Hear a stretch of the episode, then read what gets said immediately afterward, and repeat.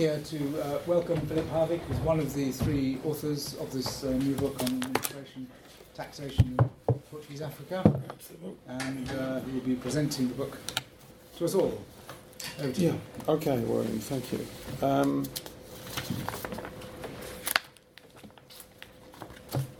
the idea was after a very modest um, presentation in Lisbon, which was done a few months ago, in which William also also took part, um, to do a, um, another modest presentation here in um, here in in London. Um, I would just like to say I, I wrote a text, but I'll probably diverge from it as soon as I come across some interesting issues which I want to deal with. Um, the the book itself, I'll discuss it a bit later, but first I would like to give a kind of short introduction on on the issue of administration and taxation in Africa itself, and then focus a bit more on what the book is trying to do. Now.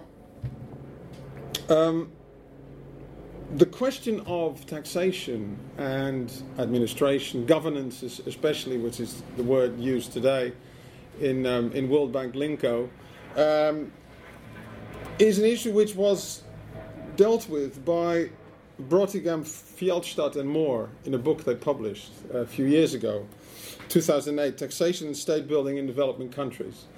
This this was a very important book because it, for the first time, it came up with a kind of theoretical framework to, and especially um, also the issue of case studies of what is going on in current day Africa. We're not talking about the past now, right? In current day Africa. And um, they basically held that focus on taxation is essential for understanding state building and governance. That was the bottom line. And they said that has been ignored for decades. Now, it has been ignored for a reason, or for various reasons, which I'll, just go into a bit later. Um, they say that in order to understand the inner workings of the state, of course, they were focusing uh, on developing countries, uh, Africa, Asia, and Latin America. They said, and relations of that state with society, in this case, taxpayers, it is essential to look at fiscal policies and practices. And they emphasized, and look, this book came out seven years ago. This, this is a very recent book, really, in terms of academic research. Um, little attention has been given to the question of state building and taxation in the developing countries themselves. Um, and scholars also found that comparative historical and anthropological perspectives on fiscal aspects of development were also lacking. We're not just talking about the question of economic history here, we're also talking about anthropology, which is also an important aspect, which I'll come to later. Um, and there, was a, there is a curious hiatus in studies on taxation from the 1960s. I'll just focus on Africa here, which is what the book is about. Um, now, if you look at Lord Hailey's African surveys from the 1930s and 1950s, which are very interesting documents, really worth reading, and they are very far ahead of their time, um, because they made a comparative study of different African countries within different empires. And there is a section on taxation, which is in itself a, a unique question here. Um, they remain kind of isolated efforts.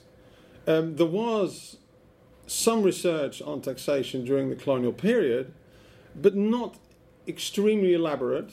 Um, more on indirect taxation than on direct taxation, which is also a very important issue we'll be coming to.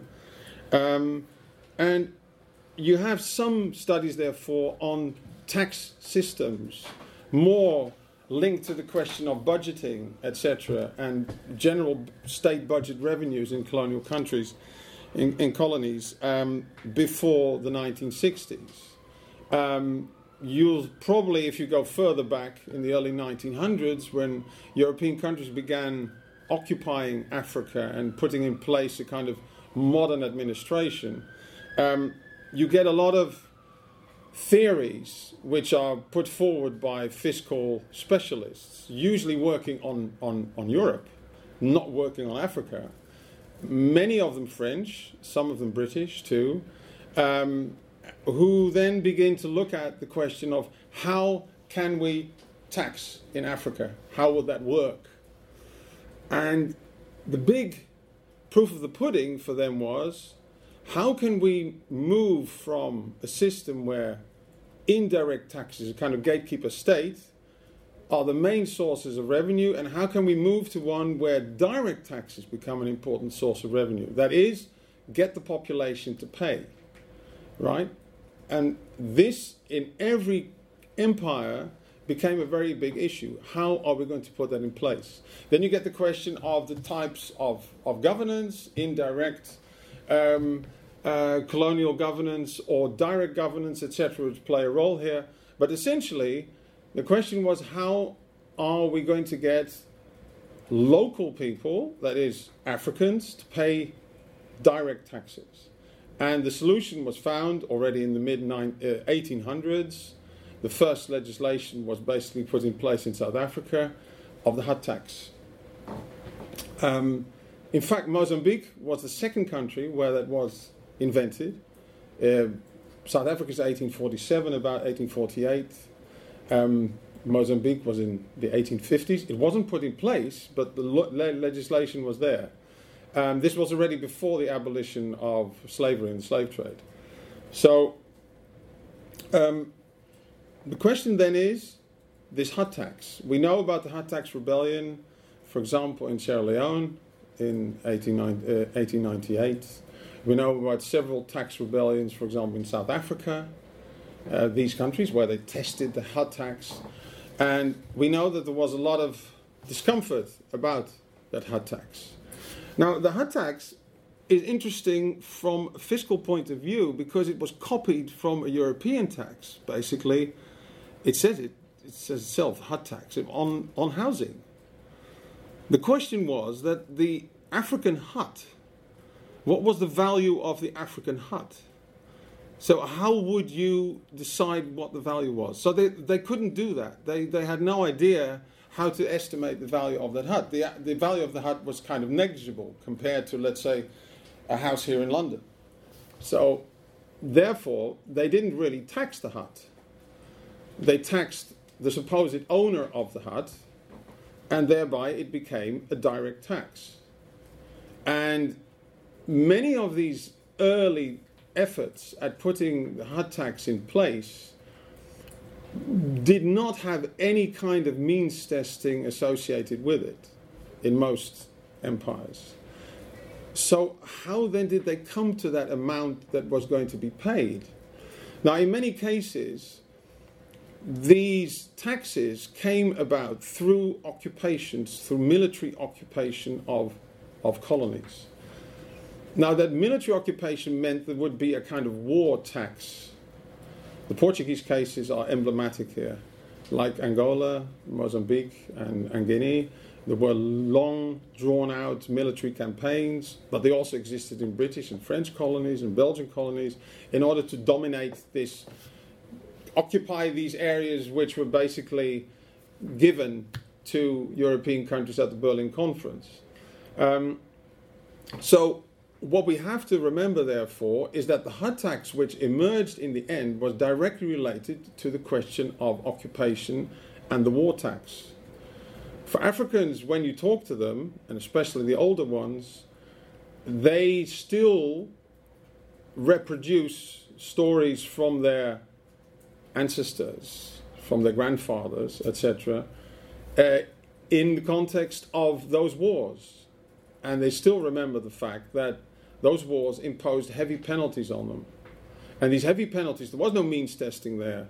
If you were rebelling against the colonial overlords, you would have to pay in cattle, for example, in any kind of asset you had, part of your harvests.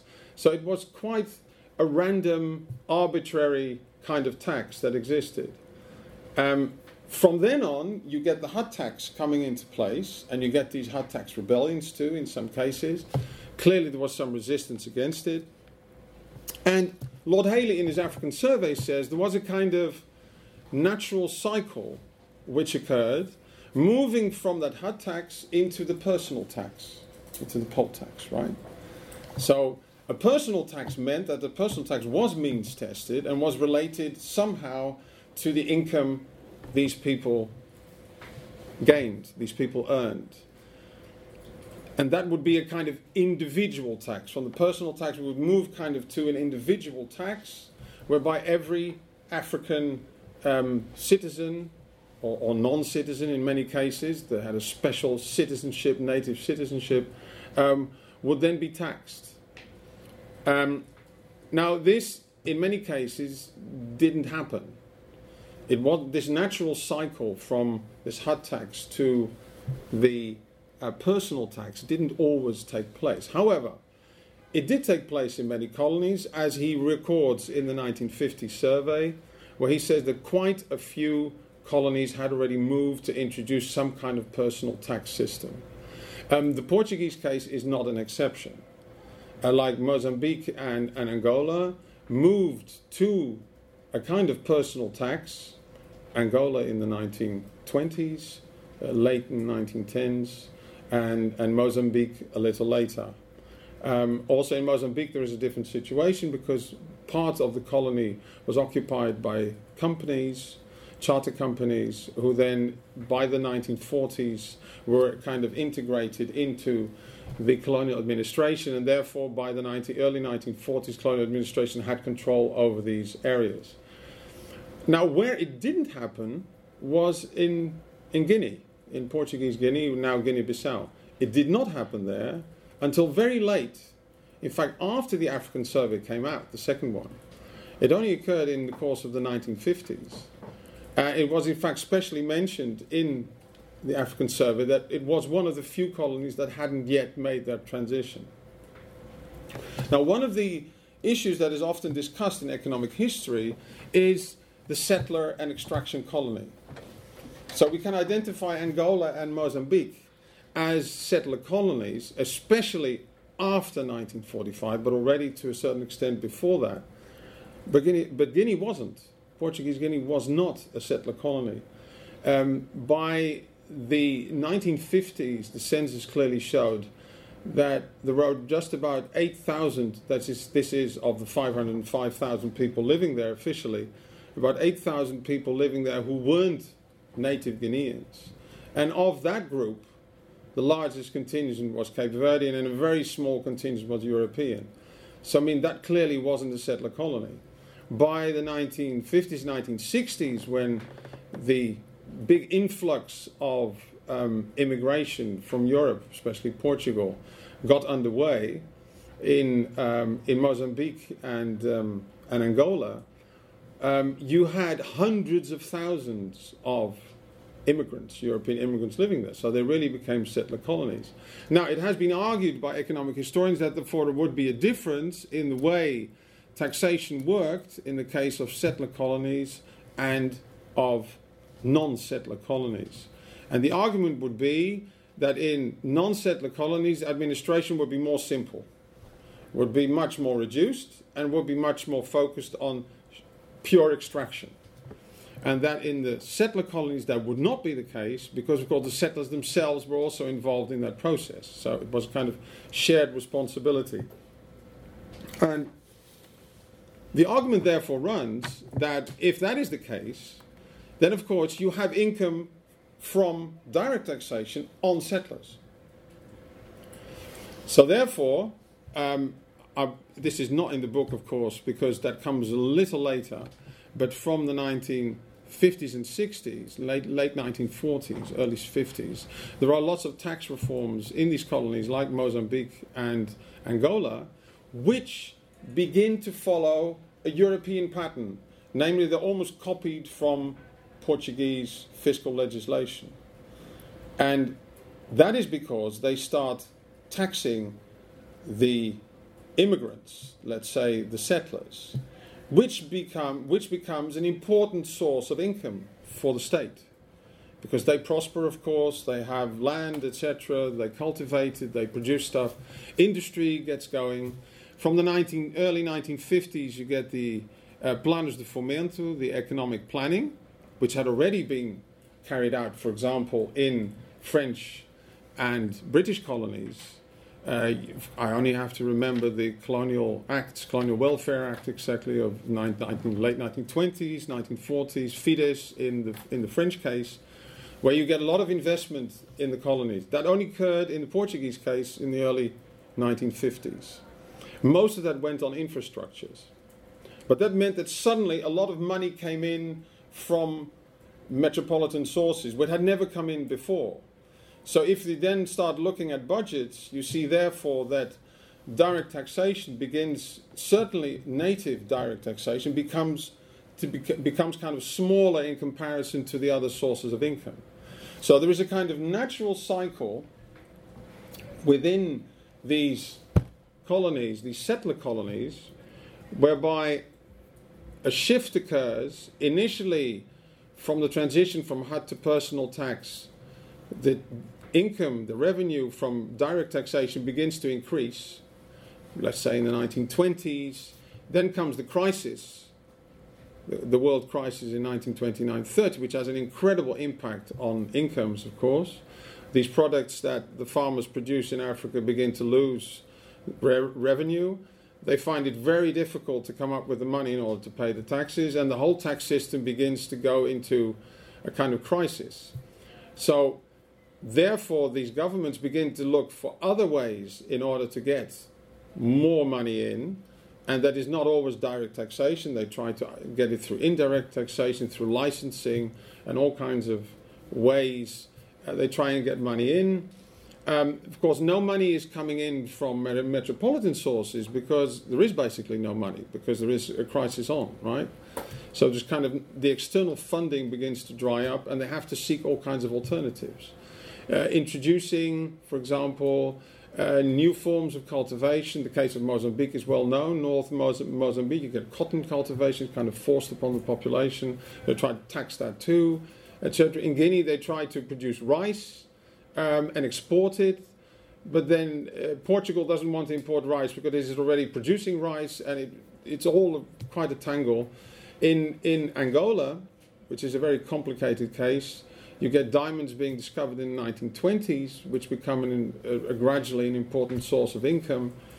Quite a few um, uh, um, studies have been made about that. In Mozambique, of course, you've got these charter companies, which also get quite an amount of money in, which part of it flows into the state coffers, but not all, of course, because they control these areas. Um, so you have quite a, a mixed bag situation. But the fact is that we have, therefore, chronologically, a, a, a, situation whereby you get a war tax first, you get a HUT tax, then you get a personal tax in many cases, then you get the world crisis, begins to hit, hit these colonies very heavily.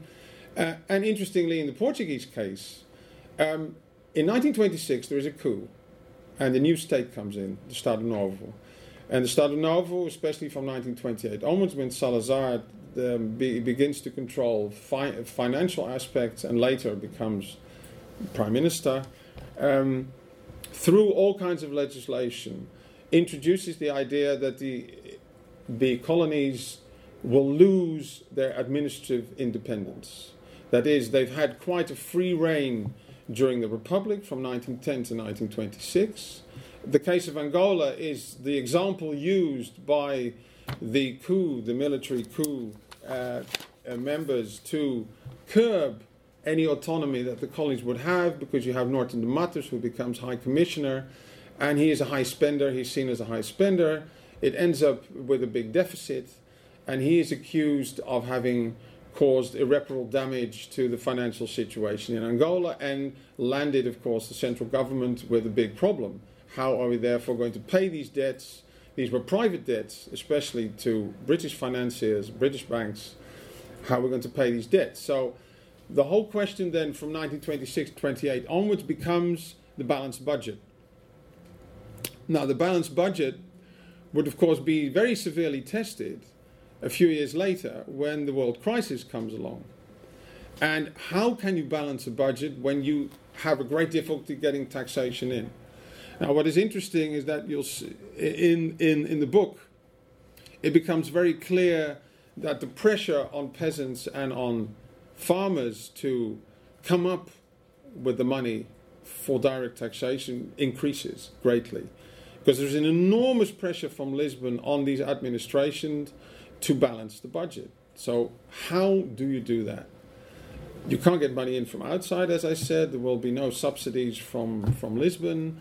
Um, and you have somehow to put pressure on those who can produce something on a tradable good, which you can sell. Now, what happens strangely is because many peasants were unable to pay with money, the initial system, which was allowed in the early 1900s, but by they paid in kind, which then reverted soon after to money, was again introduced, a kind of form of leniency, whereby they could uh, pay their taxes in kind in the 1930s. For example, with cattle, um, with their own production.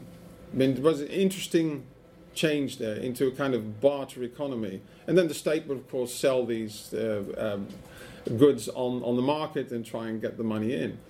Um, sometimes they weren't able to pay when they should have paid, like in the um, in the beginning of the dry season, um, and then the government allowed them to pay a little later, stuff like that. But that leniency was, of course, very very limited most of the time.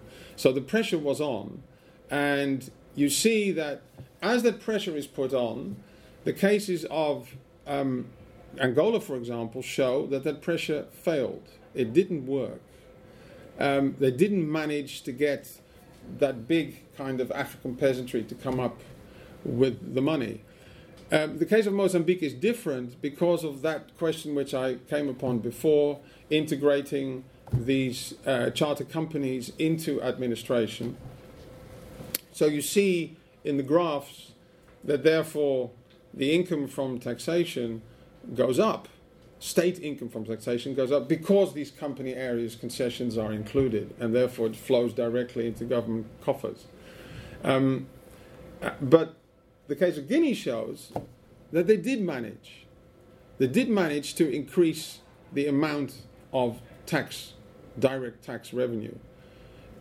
Just imagine what kind of pressure that must have been on these farmers to come up with the goods. And what in the end happens, we can all guess. People vote with their feet. So, what you get from the late 1920s, early 30s onwards is an increasing number of people who try to evade taxes by any means possible because the pressure is on and begin to emigrate uh, or will remain for a certain period in neighboring countries and then come back when the situation uh, becomes slightly more favorable or move between districts going from one district where taxes could be lo- uh, higher to another where it could be lower and what is very interesting is that administrators themselves begin to compete for taxpayers. So you get an internal competition within these colonies whereby more taxpayers in a certain administrative area is of course a plus for an administrator, it's more income, right? And also it means that when more direct tax money comes in, the administrator gets a higher percentage or gets a higher amount of money. Um, administrators got a certain percentage for their efforts to get direct taxes in. Now, this, this now becomes a very interesting issue. When Henrique Galvão, famous Henrique Galvão, who became very famous in the 1960s because of some rebellious acts against the Portuguese government, where he hijacked a ship in 1961, the Santa Maria. He was a great supporter of the 1926 coup. Ideologically, he totally supported it. Um, however, by the 1930s, he had already had a stint in Angola as governor of Huila, and, and by the 1930s, he was an inspector because the Portuguese government set up uh, the colonial inspection, which did not exist as such. You had a financial inspection, you had some other small inspections that were done. Um, the, the, the, Treasury was the main one at the time, but in 1933 there's a new law, uh, Reforma Administrativa Ultramarina, which then begins to change the game. A very important law, which puts in place all kinds of measures, including the inspection, the colonial inspection. Now, he becomes a colonial inspector. He was a military man. He becomes colonial inspector, and he does the first, what ends up by being the first big inspection report on Angola. Now, that inspection report is a fascinating document. For anybody who's interested in colonial administration or interested in taxation in this case, which of course we're talking about here, um, it was a crucial point, which I don't think at the time people realized, but with hindsight it was. Because he went into just about every administrative area in Angola. Right? He did his inspection in Angola in 37. Uh, the report can be found in the colonial archives in, in Lisbon. And that report is scathing. Now, of course, these reports were not published. But now we can access them, of course. But the report circulated, clearly did, because one finds several comments in other documents about it. And I think the report must have shocked and, and um, uh, created a lot of concern among metropolitan policymakers because it basically showed that one, a big colony like Angola had not been administratively occupied, as one says in Portuguese, ocupação administrativa. That is, the government said it had, but he found it hadn't. Many areas didn't even have an administrator present. They weren't even there. So, I mean, in certain administrative districts, the taxes were not even being collected. And he found in others, and I'll give you one very interesting example. He was talking to an administrator, kind of off the record, but he put it in his report, who said, he asked him how he collected taxes. And the man said, I have an enormous district, but the only thing I have is a mule in order to get from A to B. I don't have a car. The roads are terrible.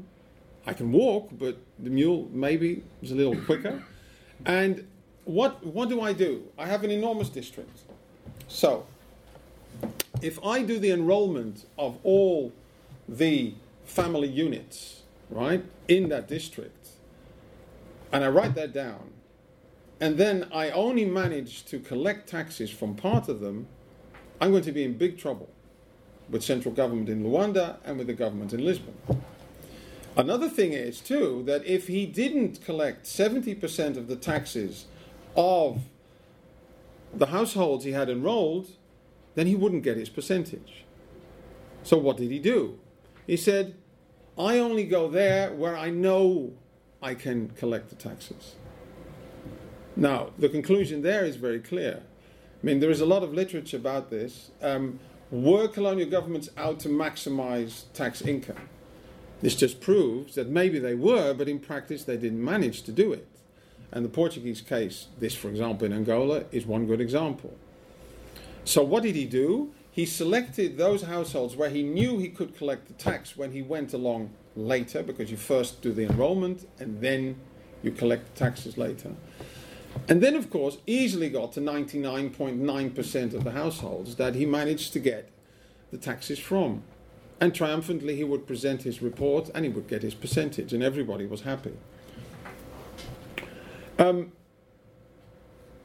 he was very critical Galvão of the way taxes were raised because he says the way administration is doing it, and this is not just the guy with the mule, but the way taxation is doing it is creating a lot of pressure on families because he says by it not generally being properly means tested, a lot of families had to pay high taxes, which they could not really afford based on their farm income, etc., and any sort of supplementary income they couldn't afford.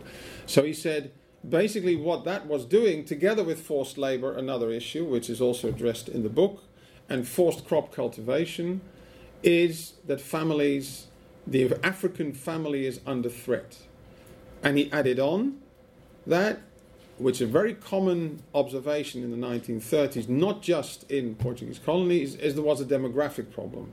So many people were leaving the colony. They were going to neighboring colonies like Angola, like the Congo, and trying to escape the forced labor, the forced cultivation, and the tax regime. So he said, if we go on like this, um, Angola will, in the future, in a few decades, not have sufficient people to produce anything and certainly not to get any taxes out. He was very worried about that. So he kept warning in this document about the risks for Portuguese administration. Now, this theory, which he kind of sets out in a very, very simplified fashion in 37, is then again worded, but in a very different and a much more radical form in 1947, when he is invited to testify to basically give a report before the Colonial Committee of the National Assembly in Lisbon. Of course, this is a dictatorship, but still there was a National Assembly, of course, there were perfunctory elections. And he gives this very, very long report, which caused enormous shockwaves in, in Lisbon. At the time, he was an MP for Angola. And this caused enormous shockwaves in Lisbon. In fact, I noticed when I was looking at um, the archives, for example, the British archives here in the National Archives, that um, that report immediately after it had been presented in the assembly was already known by the embassy in, in Luanda, the British embassy in Luanda. They already knew about it. And he gave a short, the, the ambassador and the consul gave a kind of short resume of, of that report. And they say it was absolutely scathing. The report was extremely critical. She said basically Portuguese administration was a sham, it wasn't working well, uh, it was causing serious problems in the, in the colonies um, he had already warned time and time again about the risks, and again repeated that taxation was one of the serious problems because people, and this is very interesting, people didn't understand the tax regimes. This is a very interesting observation. Um, in in I th- what I think is probably one of the best studies on, on taxation in, in Africa, in colonial and post colonial, um, Africa, um, let's just I was looking for the title, which I just forgot. Um, wait a minute. No, I was looking. Here we are. By Janet Roitman. Uh, was published. Uh, she's an anthropologist. Was published in in 2005, Fiscal Disobedience, Anthropology of Economic Regulation in Central Africa, which is about the Chad Basin, in which he talks about the, the meanings of taxation. How is taxation seen by African taxpayers? And she goes back to the colonial period in the Chad area and looks forward into the post colonial period. This is because of a tax kind of rebellion in the 1990s, which her work focuses on. And, and she also talks about this question of tax not being understood. So, how then is direct, direct taxation understood by these taxpayers? This is a very important point, and it's very interesting that a person like Galvao focuses on that and insists that if people don't understand how they're being taxed and why they're being taxed and why the levels are as they are, we have a serious problem. And he said that in Angola was a, was a fundamental problem. Now, we, he writes the same report um, one year later about Mozambique. The minister asks him to write another report. He writes one about Mozambique, which kind of repeats the same ideas to Mozambique. He didn't work on, on, on, on Guinea. He does refer to it occasionally, but he didn't work on that. So, what, what we have here is a tax system which is clearly in crisis. And he says for all the efforts that are put in to get tax out, and here comes a point which is very interesting. How much time did administrators spend on getting the taxes out collected? More than seven or eight months a year. They are busy trying to collect tax in, enrolling households and taxing them and getting the taxes out.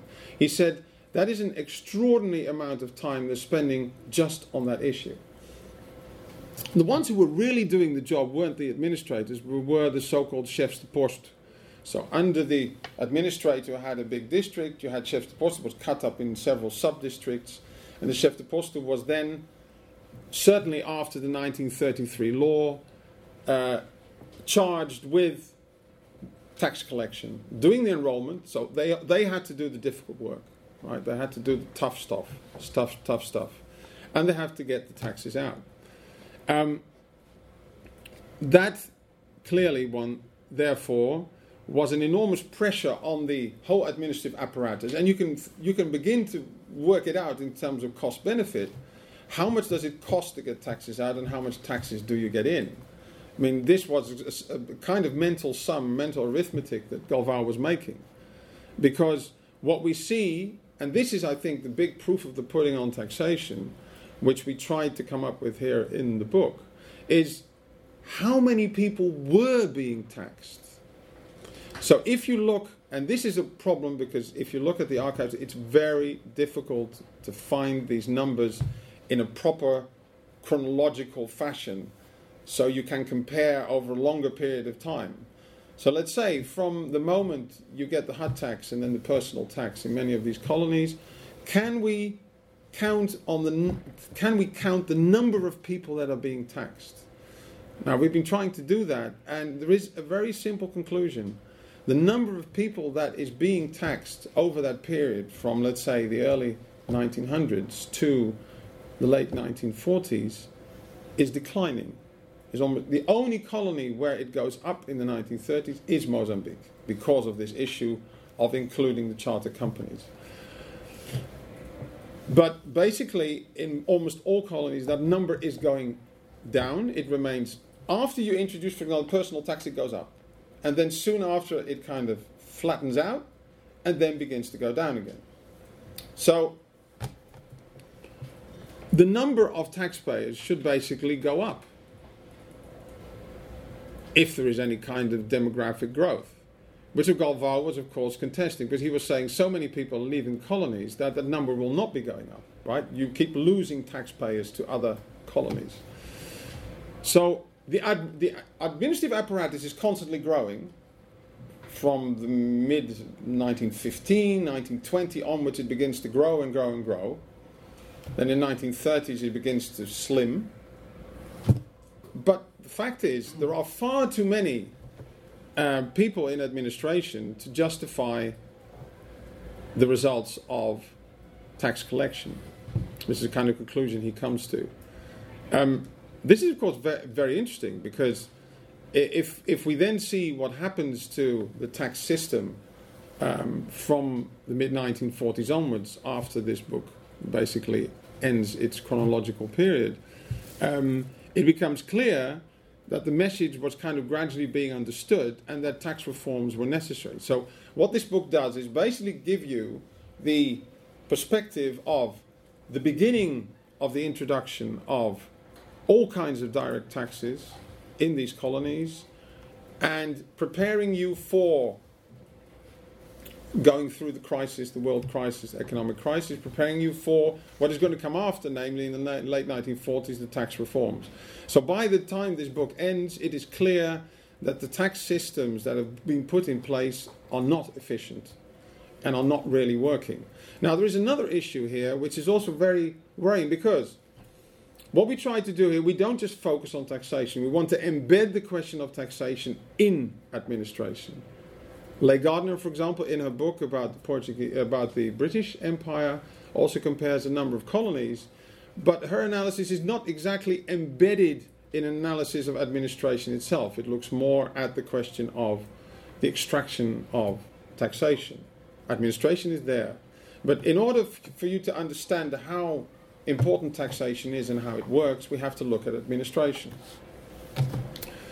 What was happening in many colonies, and especially in the Portuguese colonies, was that it was very difficult to convince people to work as an administrator or as chef de poste in the rural areas.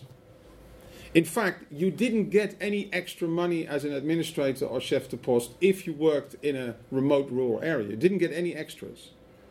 In fact, being sent to certain rural areas, especially to frontier areas, was seen as a demotion. There was a whole circus going on within the, these colonies of appointing administrators and those who caused any kinds of displeasure to the central government in the, in the colonial capitals was sent to a kind of far outpost where he was totally forgotten. Nobody cared about him. He sent his reports in as he had to. He collected his taxes, but nobody cared about him, right? And and he felt, of course, very badly um, treated, and therefore, perfunctorily in a perfunctory form, would fill in all these forms and send in the reports. Usually, as Galvao noted, copying the report from the previous year with the same figures, uh, with the same results. So, I mean, you get this paper trail, which Ann Laura Stoler often talks about, is therefore very interesting. But what is in this paper that is kind of reported? He says basically these statistics are not to be believed. They, they are not reliable. So when we go into the archives and try to follow that paper trail, we have to be very, very, very careful. Because you don't know whether what's in that report is actually happening, is actually the case or not. So you have to constantly cross check, which we did, of course, because, for example, there are official statistics which appear in official yearbooks from the late 1920s onwards on most colonies um, that produce and reproduce these data, which are somehow collected by the colonial central governments. Um, it is interesting that these statistics then are often corrected years later. So, I mean, there is then an overview in a later yearbook of the previous years, and then the figures are different. While corrections constantly going on, right? So you have to constantly check these data, and you have to begin to add up stuff too, because if you manage to get your hand on some, for example, colonial reports by the colonial governors, who then talks about taxation at some point, somewhere in his report, and you begin to compare them to what you see in these official yearly year yearbooks, then often there is a discrepancy. There are quite a lot of differences. Um, so, just to wind, wind up, um, what we were trying to do essentially was focusing on taxation within administration, not just taxation as such. It is not just a simple quantitative uh, exercise, it is a quantitative and qualitative exercise. Um, however, in the early 1990s, uh, Jill Dias, who unfortunately died a few years ago, who was a very important um, uh, researcher and, and, and um, protagonist in African studies in Portugal, she said in one of her um, publications that um, despite the existence of extensive archival sources, colonial administration in its broad sense was one of the most neglected aspects of the Portuguese presence in Africa. This is 1992. This is very recent, therefore, not that many years ago. In fact, only since the 1990s has administration been in Portuguese, former Portuguese Africa, been studied in any kind of, of detail. Um, there is an enormous archive in Lisbon, which has got 25 kilometers of, of, document, of documentation, um, which is an extremely useful source. However, the archive after 1974, when there was a revolution in Portugal and the new state fell, uh, was kind of split up in different deposits all over Lisbon because the colonial ministry, of course, disappeared, and only bit by bit have these parts been found and put together. Unfortunately, the archive hasn't got sufficient people in order to um, do inventories. In 19, in the mid 1970s, the archive had about 80 people working there. Now it's got about 15, which is clearly insufficient uh, to make inventories of these colonial documents. So what basically happens is that we as researchers, we have to do the inventories. This is exactly what we're doing. Um, and it is often very complicated to find reports in these very kind of rudimentary inventories that exist. So this research has only been possible because we've all, all three of us, have been working on in the archives for decades. In my case, I've been working in the archives for, for more than 25 years there in Portugal, and um, still a lot of surprises come up. So this is, let's say, the result of, of many years of archival research, and it's not finished, clearly. More can be said about this period, and there's certainly a lot more about the period that follows. Now, just a, one note on the Portuguese case. Um, if I have now answered probably the question, why does this book come out now? The reason for that is obvious because it's taken a long time to get here. Now, what is interesting is that the three of us came to taxation not because we were doing taxation, we weren't focusing on taxation at all. Um, Santos and Alexander Keese have been working, for example, working on forced labor um, and came across taxation and discovered that taxation was very important. In my own case, I was, more, I was looking more at the question of administration uh, from a political, scientific, and anthropological point of view, and found that taxation was very important, and we got together. Interestingly, this, this book is the, is the result of a European research project, which was called EURESCL, which was about the question of slavery and forced labor. Um, so this book is the outcome of that project, although of course many changes were made later. Um, the project ended in, in, in 2012. Um, it was called Slave Trade, Slavery Abolitions and Their Legacies. It was a European funded project, um, funded by the European Commission for the seventh framework program. And there was a small work package which included the question of forced labour and taxation in Portuguese colonies. And this is then basically the outcome of that. Um, the interestingly, recently a book came out, which was a report from 1630, 1630 on Angola. So I'm saying this is not the only book on taxation related to Portuguese colonies, although this 1630 is a bit earlier than this period, which is called The Livro dos Baculamentos que os sobas deste reino pagam à sua majestade. Baculamentos being, being taxes, that is the book of taxes that the chiefs, the sobas in Angola, paid to the crown in Lisbon. And it's a report which they found in, in the archives um, in, in, in Angola and decided to republish it because it had never been published at all. And it contains an enormously long list of chiefs with their names and what exactly they paid into state coffers. Now, this is because in Angola, of course, as an exception to the rule, the Portuguese had basically conquered part of coastal areas in Angola, around Luanda, around the Congo, etc and they managed to um, subjugate chiefs into paying taxes. So, I mean, this question of direct taxation is not an issue which is just related to the hut tax. It already existed before, and there are documents that go to prove it. Um,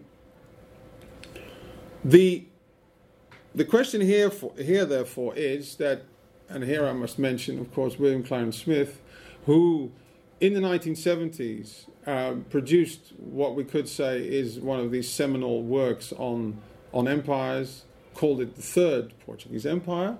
It has stuck since then, it has remained the Third Empire.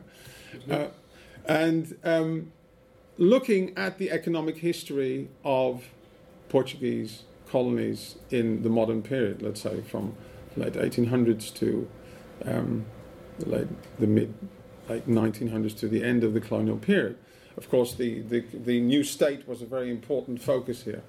Um, that book um, basically set out to show, um, and William can correct me here, there's a big debate here uh, going on at, at, at, the time about whether the Portuguese Empire made economic sense or not. Um, and he kind of argued, yes, it did. And a predecessor, um, Hammond, he had said that looking at Mozambique in this case, that it was more an ideological political exercise than an economically um, motivated one. Um, I don't think this book is going to choose between these two options, but it's going to add on another layer to say that um, it was also an economic financial exercise, but it was full of contradictions, as you see about what I said about Galvao's very critical report. So, just one example of, of the situation uh, that emerged. Um, the, the question of taxation has kind of been at the crossroads of, of various issues like sovereignty, citizenship, resistance, social engineering, monetization, rent seeking, corruption, accounting, and policing, just to name a few, right? It's, it's, it's, an, it's an issue which keeps coming back here. Now, in, in his book, um, focused more on the question of indirect taxation, on customs duties, etc. And um, it did, though, provide a lead for us to go further and look at the question of direct taxation, which is essentially the goal of this book. Um, naturally, this is not, this is a first book on this issue in the Portuguese case. Um, it is not a linear exercise. It is not, I would say, um, a, an exercise which is just using one approach to the issue of taxation. The book, in that sense, is uneven, you could say. There are different approaches in it applied to the question of taxation from different perspectives. Um, and it doesn't provide you with a single polished unitary view on the issue, right? We just try to, from our own perspectives, to work out how administration and taxation functioned. Um, what we need is that other people take up this issue too, right? That taxation is looked at. In the British case, clearly, um, Frankema, um, uh, Leigh Gardner, um, Bush and Maltby, and some others have been, uh, Sean Redding, for example, in the case of South Africa, have been looking at the question of taxation. In the French case, there is some work, but it's still limited. In the Belgian case, it's very limited. In the German case, I'm not sure what has been produced on the short period they were in, in, in, in Africa. And in the Portuguese case, very little had been done so far. So, I mean, this is kind of an attempt to put, um, to infuse the debate with the Portuguese case. Um, of course, we've only focused on, um, on here you have the contents of the book. We've only focused on um, Angola, Guinea, and Mozambique. Um, Cape Verde and Sao Tome are not included. They're, of course, very different. They're insular colonies where the whole question of taxation and an issue I haven't hardly mentioned, but other people can take that up. Um, the question of race, for example, the indigenato, etc., which kind of defined different kinds of taxpayers. You had the indigenous Africans who didn't have Portuguese citizenship or had to pay certain taxes, and you had others by Portuguese citizenship, which did have to pay taxes, the hut tax, for example. Um, the as you see, the chapters are the first part of the book is about the question of rural producers and taxation in different colonies, especially Angola and Mozambique. Then we look at the question of how taxation had to be negotiated between the state, the colonial state, and taxpayers in, in the broad sense, comparative sense. Um, and here we look, for example, in the, in the second part at case studies, namely at Angola, the question of evasion I talked about, um, all kinds of compulsory measures which were put in place and how this related to the building of the state. Then we have the case of Mozambique, the peasant tax. Mozambique, this is about the introduction, forced introduction of cotton cultivation in northern Mozambique, in an area not really suited to cotton cultivation and all the consequences that occurred. Um, the question of a fiscal breakdown. The, the, the, these are, this is basically about the contradictions within administration, which has different policies and they kind of clash. You introduce a certain crop, but then you can't get the taxes out, and it becomes a very complicated situation. And in the last chapter, there's a focus on, on Portuguese Guinea and just what I said about the question, for example, of the military campaigns and how labor, crop cultivation, fiscal policies interact, and the question of fiscal revenue and, and economic development. So it is quite a, a varied bunch of issues. So what we hope is that other people will take it up and will also look at the question of taxation. Some interesting studies have been done recently. I'll just mention one on Angola by Conceição Sao Neto, who produced a very interesting PhD thesis, which she's soon going to publish, on the Planalto, on the case of Huambo, and administration and how the Portuguese set up in administration there, and spends quite a few pages uh, discussing the question of, of taxation, for example, linked to the question of administration. I'll stop here. Right, well, thank you very much. Um, and I think, Malyn, you had an advanced copy and you have some comments to make, or shall we just. Um, well, um, there's not much to follow uh, on uh, what Philip has said. Um, some of the people here are students, yes? No, not students. Two, two, two students. Um,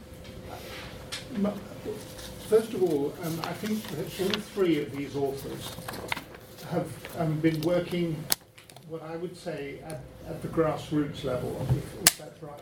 They've been looking at what was actually happening in the um, remote rural areas, um, in, out in the countryside, rather than at the theory of taxation, what, what the people in Lisbon thought was happening. Um, you can read reports of, of governors of districts who, who will um, say what they think is happening or what they want Lisbon to believe is happening what the research in this book is doing is going right down to the bottom to ask what is happening on the ground, what is really happening. And I would, in um, particular, refer to one of the chapters written by Alexander Keese, in, which, in which he looks at what is actually happening out in the districts of Angola, um, where the administrators, the chefes de posto, as well as the more senior administradores, um, are clearly not in control of their districts. They mm. can't take an accurate census. They can't pursue taxpayers who fall behind with their taxes. They can't control the movement of the populations from one district to another. Um, and um, an image of a colonial system which exists on paper but in practice is not really functioning. It comes very clearly out of this chapter. And I think anyone who is um, actually interested in what colonial government really meant on a day-to-day basis needs to have a look, particularly at that, at that chapter. But also the, the major chapter by Philip, and also Maciel Santos's chapter on northern Mozambique and does something of the same thing. Um, it, it shows that the Portuguese colonial administration was um, not really in control of what it, uh, of, uh, um, of its colonies. Um, in Guinea, for instance, as in Mozambique, a lot of the tax collection was handed out to um, commercial companies because the colonial administration itself was unable to, to carry it out. And it's, um, it's that kind of detail which I think is very important. It also comes out very clearly um, that the purpose of taxation um, was not very clearly articulated. Why tax people? What is it you hope to achieve by taxing? You might think that's obvious, but actually it's not. And again, what comes out of this book is the confusion that um, um, existed in what was the purpose of taxes. On the one hand, levying taxation was a symbol of state power, um, and that is particularly important, really brought out in the case of, of Guinea. Um, you couldn't really claim to be in control of your colony unless you were able to tax people. So it was a symbolic act. It was also obviously to try and raise revenue. Um, but it's much more than that. Um, the idea of taxation was also to encourage, um, uh, to create a pool of labour, try and force people out of the peasant economy into the cash economy. Um, uh, so that, in a sense, this is an, a, a civilizing, or if you like, modernizing enterprise, in which taxation is the instrument whereby social change will be brought about. Now, whether that ever happened is another question, but that was certainly one of the objectives. Um, promoting consumption um, was uh, um, an important aspect um, of the monetarization policy. Um, a lot of taxation, of course, was not the handing over of money at all. In the Portuguese colonies, as in other colonies, taxation was often um, assessed in terms of certain uh, days of labour a year, which um, individuals had to um, give to the state or had to give to private concessionaires uh, in order to fulfil their tax obligation. So taxation could actually mean um, working for um, uh, uh, the state or for a private company, um, and not just the, the, the handing over of, of, of money. And that was again one of the purposes of taxation was to try and um, bring people into um, labour, um, the labour market. Um, and these objectives of taxation um, often fight with each other. Um, it's not entirely clear um, what the colonial government at different periods, uh, what were its priorities? Were they revenue? Were they getting Africans to produce cash crops? Were they're getting Africans to sign on as labourers? Um, and um, it, it, it, and these were uh, sometimes contradictory objectives. And this, of course, reflects the contradictions in, uh, uh, uh, at another level, in what the Portuguese Empire was really for. What was it about? Um, and um, Philip has already mentioned this issue as to whether um, the Portuguese Empire was envisaged as a settler empire, an extension of Portugal, if you like, or whether it was an extractive empire in which um, um, uh, resources would be extracted from Africa uh, to um, assist the, um, the, the, Portuguese colony at home.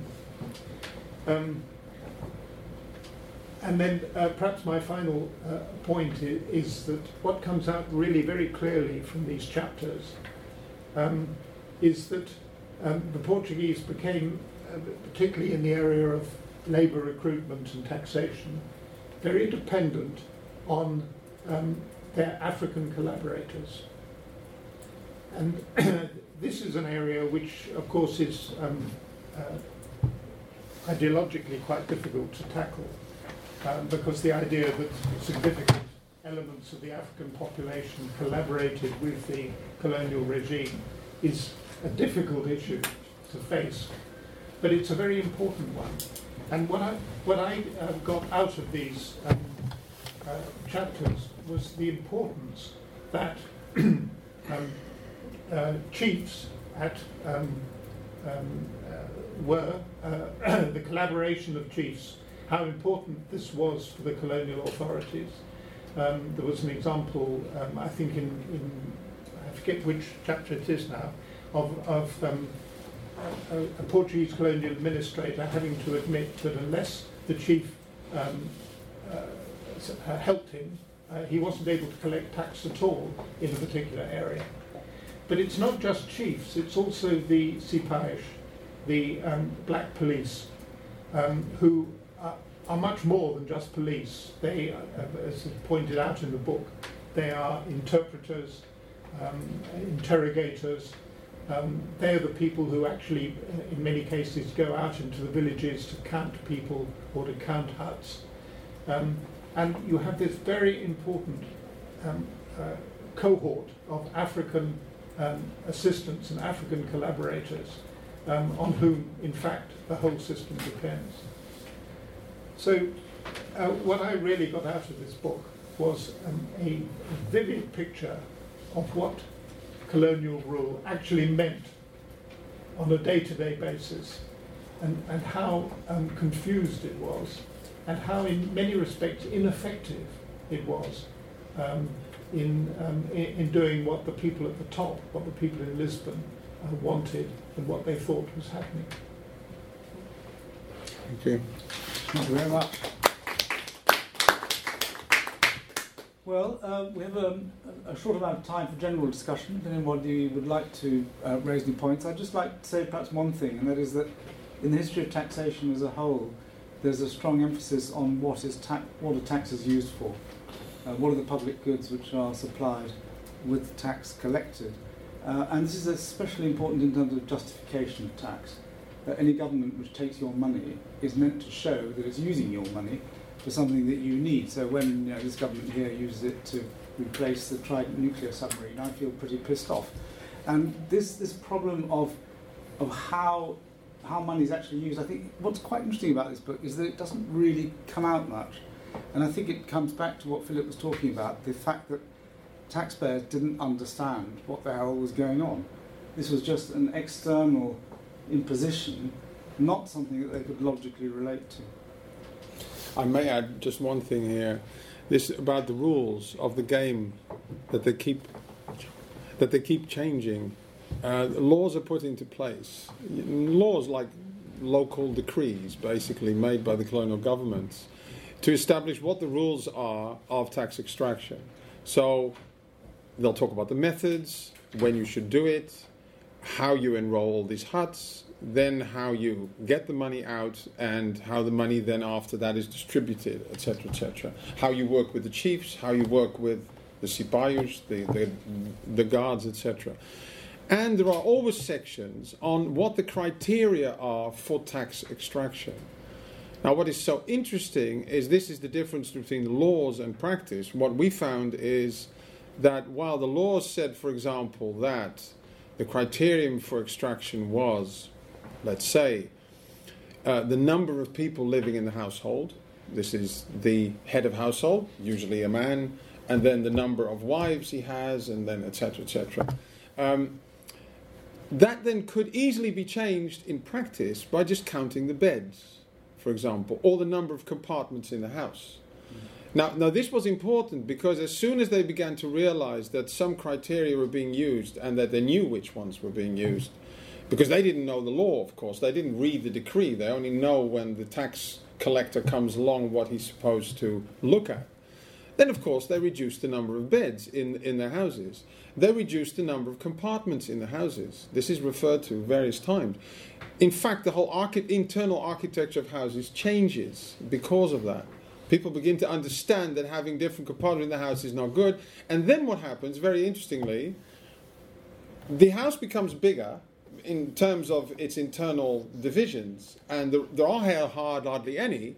And then administrators begin to complain about that people are living in kind of scandalous forms of concubinage in a house without different compartments, which they think is, is really morally reprehensible. So, I mean, it, it, it, in, in, in practice, of course, for these families, it's not a funny issue. It, it's not fun at all. But they could not always anticipate what the tax enroller and collector was going to look at. And in order to make life difficult for people and to raise the amount of taxes was taken out, these rules were constantly changed. And this is to do with that meaning issue. Then, then how do you understand what the criteria are for tax extraction when, for example, in one area, uh, it, this will be the rule, and another area next door, another will be the rule. So people will often opt for, ah, if this administrator, chef de poste, does this, maybe I should go next door and see if the other one who doesn't do it, maybe I'm better off there, right? So it, it, it, it was a very complex game, but also this question of meaning, of understanding why taxes are raised. Clearly, by the 1930s, when Galvao comes in and other reports come in, people don't understand it anymore. And, and this is not a good basis, of course, for taxpayers paying the taxes. I mean, there must be a consensus somewhere. Anyway. It's also true in England, of course, with window tax. yeah. May I ask a question? Yes. Okay. Uh, so uh, I was interested uh, in knowing if you see that there is any like continuity in relation to the pre-colonial period, because ethnographies on the central highlands of Angola mainly, they mentioned that like not taxes, but that people used to pay tribute mm-hmm. to the chiefs. So I was wondering if there is any kind of overlapping there, and if the Sobas like resorted to this sort of previous practice in their relation with the. People. That's a very interesting point, indeed. Um, in in the archives, um, some very interesting stuff comes up about this. One is that these fiscalists, these fiscal experts I was talking about, I mean, there's a question of justification, which we were talking about. What is then the justification for paying taxes to a colonial government? Now, one of the arguments used by these fiscal experts and by quite a few um, policymakers was that the tribute that peasants, peasants, they're called peasants, but farmers, had to pay to their chiefs was arbitrary, that the chief, ex, chiefs explored the farmers, their subjects, uh, in a scandalous way, and that therefore a colonial government would not do that and would allow for a just way of paying taxation. Secondly, as William said, what then do they get back for it? I mean, the chief doesn't provide any services, right? The chief gets tribute, usually in the form of labor. For example, they have to work the land of the chief during a certain period of time, and the harvests, the results, the crops that, that come from that are then given to the chief. That's kind of chiefly land, right? And, and that was an, an agreed practice in, in many cases, in many societies. So, I mean, um, this was then seen by colonial over- overlords as, as exploitation and said that shouldn't be the case, and they, in fact, tried to stop these practices. Now, the question is here is did these practices continue after the colonial period came into place? when they already had to pay taxes to uh, the colonial overlords, did they also still have to perform these duties? Yes, they did. In, in many cases, they did. So they were kind of doing a double thing, a double act. They had to, one, perform their responsibilities, their obligation in ethnic community sense, and in the second instance, they had to pay taxes. There's one difference, though the colonial taxes were supposedly in money, which is what, what, what May was talking about. The idea is that you, you, you monetize the economy, you force people into um, per, per performing all kinds of, of, of labor contracts, etc. Um, but the, the justification, therefore, which was we are going to put in a just system of taxation, now clearly practice showed that that was not the case, right? There was a lot of arbitrariness in this taxation. So, yes, um, I think that the fact, as Malyn also talked about, that the collaboration of these chiefs was very important um, in order to get the taxes out. Now, what was the compensation for the chiefs? The chiefs were basically the lowest rung of administration. It is not the chef de poste was the lowest rung, or the lowest lowest rung would then be the guards. The guards led under the in the administration itself, right? But basically, administration relied on these chiefs, and especially after 1933, on the village heads more so than the overall big paramount chiefs. Um, the chiefs got a percentage and the chiefs began to see the percentage as a source of normal income. So that percentage varied. Uh, sometimes administrators didn't give them the money because they thought chief hadn't done a good job and they didn't get the percentage. If, for example, the administrator got 5%, then the chief could get 2 the total amount. But how did the chief know what the total amount was? They didn't.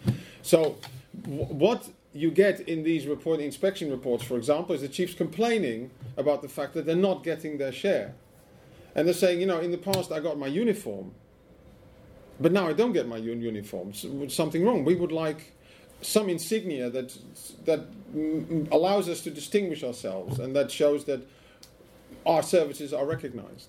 So there was also much discontent among these chiefs for them being used in order to uh, get the taxes out. And the consequence of that was then that often the chiefs warned people because they knew through the administrator when the tax collector would be coming along, and suddenly these people, especially the male population, would have left the village and they weren't there to pay.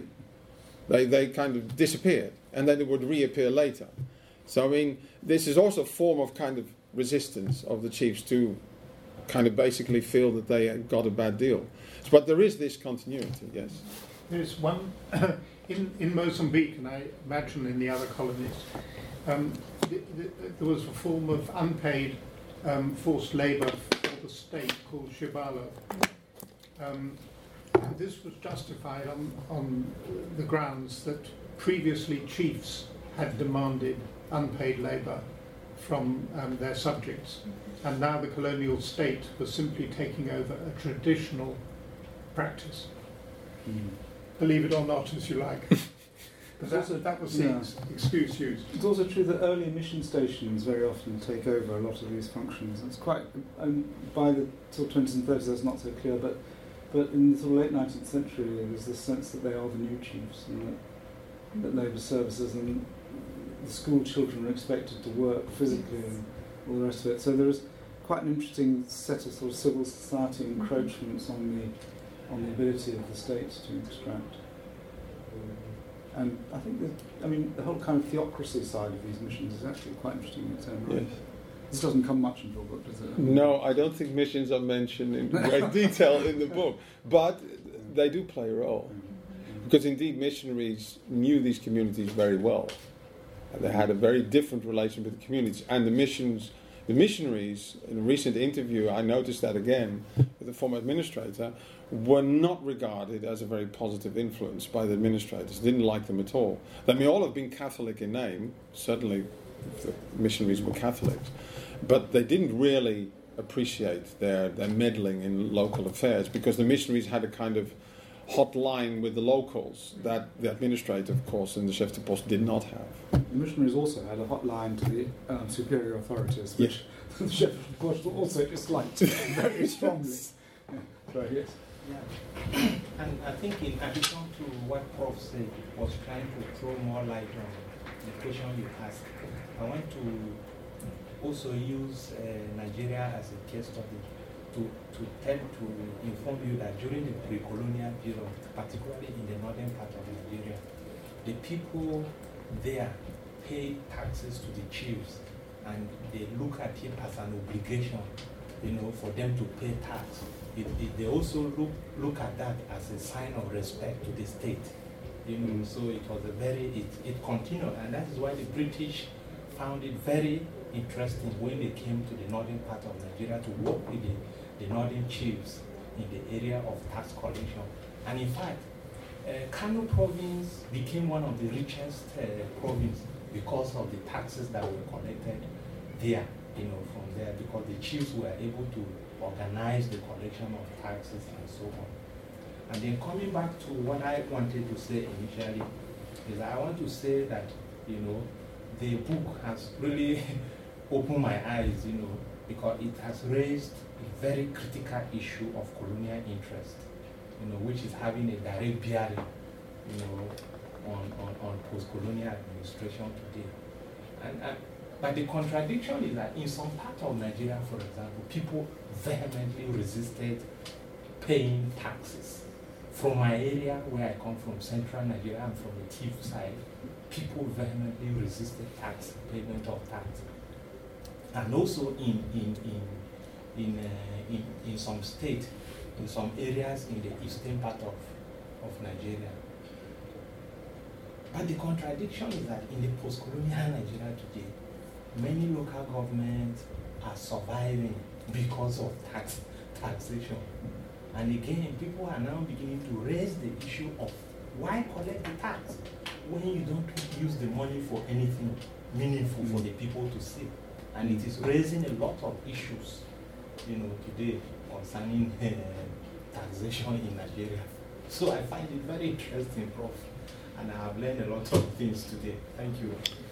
Thanks, um, but um, I may add on to it. It's it's what indeed did people expect? One thing is whether they understand the way they're taxed. Another thing is whether they realize what taxation is for. And and here we come to a very interesting issue, which I haven't uh, talked about yet, which is in the book. This is the surcharge. Because one, you have the basic tax, which then can be quite arbitrary, as, as, as, we know, it can vary from area to area, the methods applied, the criteria can be different. That's one thing.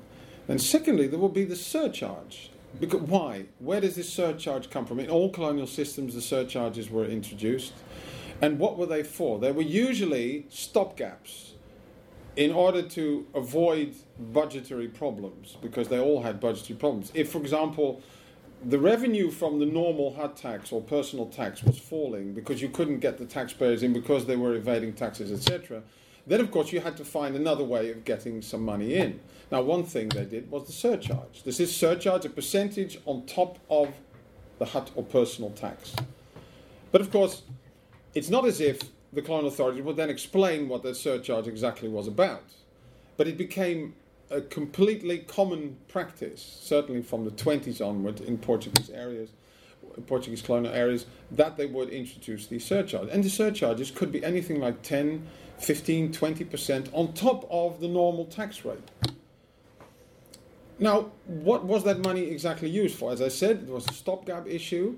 Um, there was also another question is that the services which, if local taxpayers would have understood what taxes were for in the sense of there being some kind of uh, some kind of counterpart to paying taxes you get something back for it some benefit. If they had understood that they would probably wonder why then that the surcharges would be used in order to pay for services which they hadn't received so far but would then receive the surcharge for example health services because these health services, which were basically indigenous health services, which kind of set up in a more serious way in the 20s and 30s, had to be financed. But they were financed through this surcharge. So, I mean, they had to pay for a service which, in, if they would have understood, this is the question how it's understood, what the taxes were for, they probably would have presumed that that was included in the package. Yes, because then, of course, the difference between the tribute they pay to a chief in kind or in, in other forms or to the colonial overlords is about the same thing.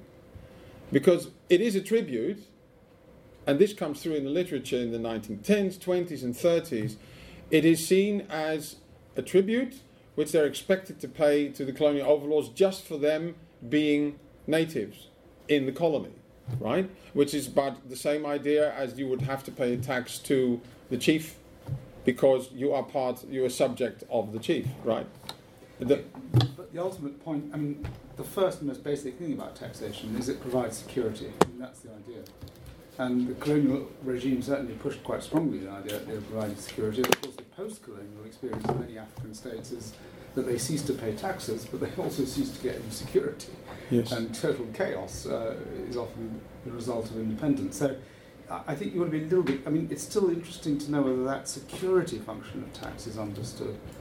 In, I think in the old pre-colonial system, it was perhaps more a protection racket than exactly the provision of generalized security. But under colonialism, I think you can argue for generalised security. I think that is actually a, a, possible argument. The question is how, how effectively the colonial state sold that, or how effectively it portrayed itself as doing that.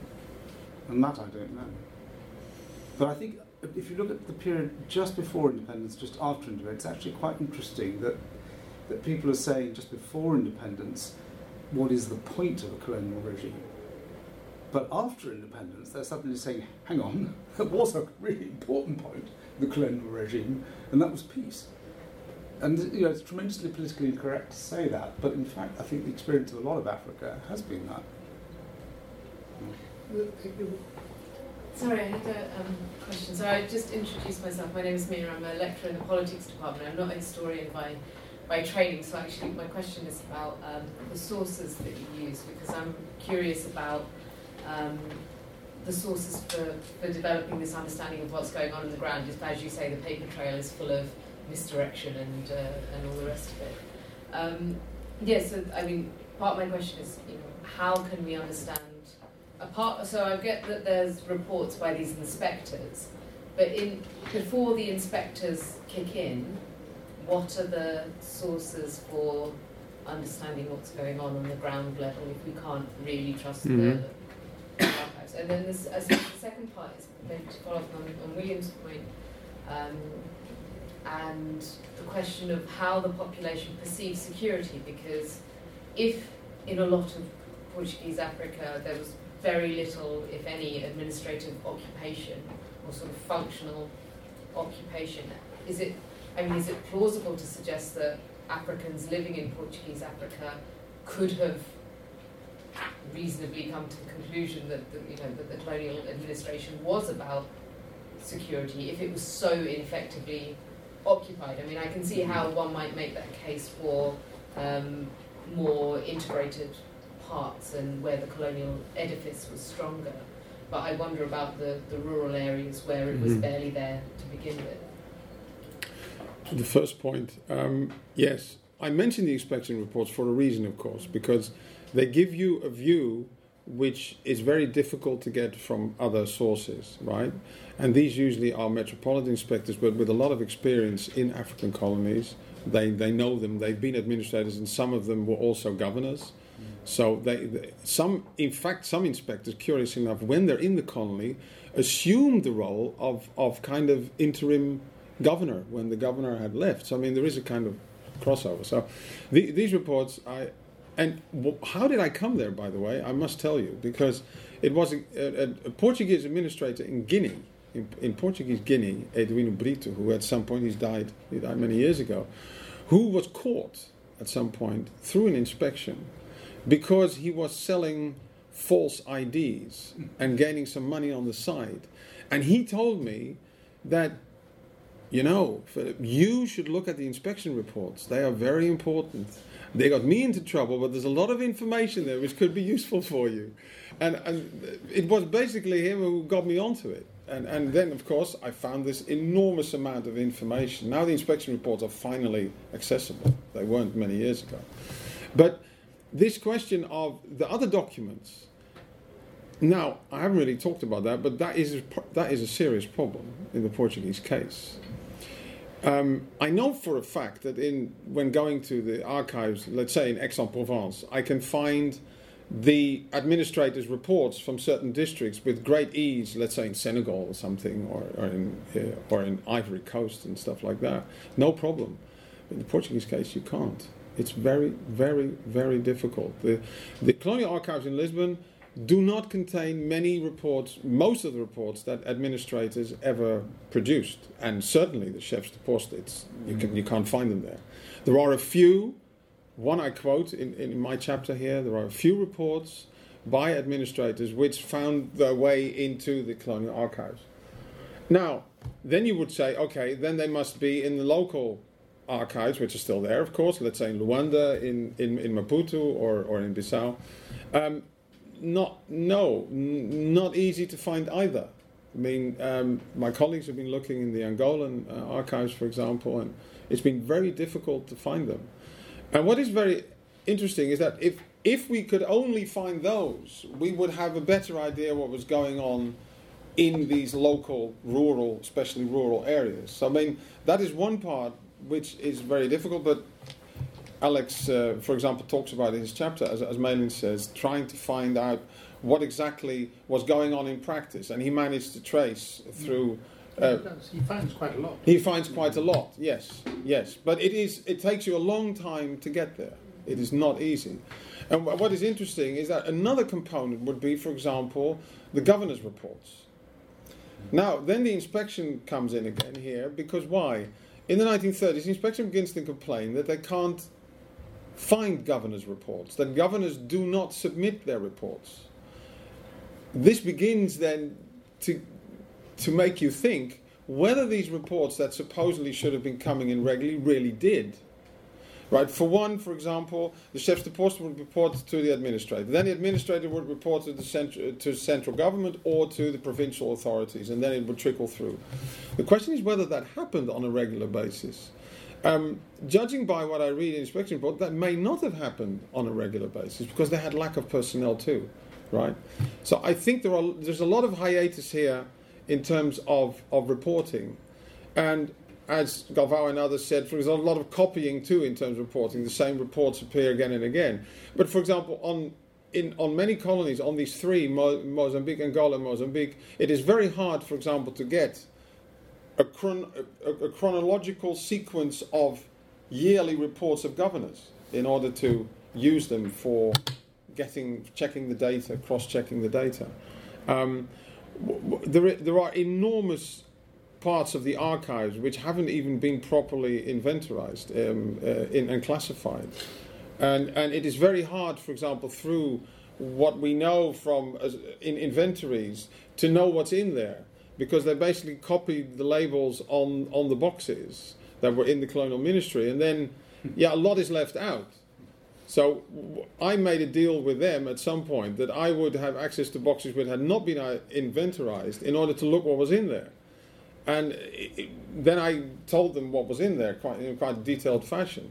And I found wonderful treasures there, but there's a lot more, of course, clearly. So, I mean, this paper trail is, is a problem right? It's it's we it's going to take a long time maybe before we can reconstruct this properly. Certainly in these earlier periods, later periods is a bit easier. And then, of course, another question that I didn't mention is the wars, the colonial wars from 1961 onwards. That in, creates a different kind of issue because then you have a number of paper trails at the same time, right? Your second question Oh, it was really just a thought about um, the, the, security. How much security well, there was. Well, and, it, and, maybe to put a more cynical spin on it, if you're living in the rural areas of Portuguese East Africa, you're essentially not realising any of the benefits of taxation. It's essentially a system of predation as far as you can mm-hmm. see. So I'm, I'm, just suggesting that as an alternative. Yes. Um, I, I, think we have to come into what Malyn said, an important point about the guards. I, I, think that is a very interesting point. I already published one article about, about Guinea, about these guards and how they operated. Uh, in fact, I found at some point that in some districts, guards controlled them. There was no administrator controlling them, neither a chef de poste, was, he wasn't there. Um, um, so, about security, you may be talking about great insecurity here in terms of these guards basically acting on their own they had their own interests at heart, and they collected all kinds of fines and fees and license stuff and all that from these local populations whenever um, they they felt the need and whenever they could. Nevertheless, I mean, my own work on southern Angola does show that the level of bandit violence is repressed, that bandit lairs are destroyed, that the amount of stealing cattle in particular, which is extremely important, does go down. So it's true that the cipaios would actually, you know, mix some cattle from time to time, but the, the levels of violence do de- decline very, very considerably. And whatever else the colonial state did or didn't do, it did actually lessen the, amount of day-to-day violence. There's one thing about the paper trail. Um, it's very significant that in the Portuguese world, um, private papers are very difficult to find. Yeah. Um, whereas in, in Britain, the private correspondence, private diaries, private papers of district commissioners uh, have been collected, many of them have been used. But there is no comparable material in the Portuguese world that I know of. And I just don't think private archives exist. When it does exist, they won't let you see it. I mean, the Monteiro papers, for instance, they wouldn't let me see them. But there are the papers uh, by Protestant missionaries. Sorry? There are papers by Protestant missionaries Yes. Yes. Yes. and these are the personal ones. Right, well, uh, we've uh, rather overstayed our, our, welcome. I think we're likely to be thrown out by a guard with a spy who will demand attack. So thank you very much indeed, and good luck with the book. Thank you. Right.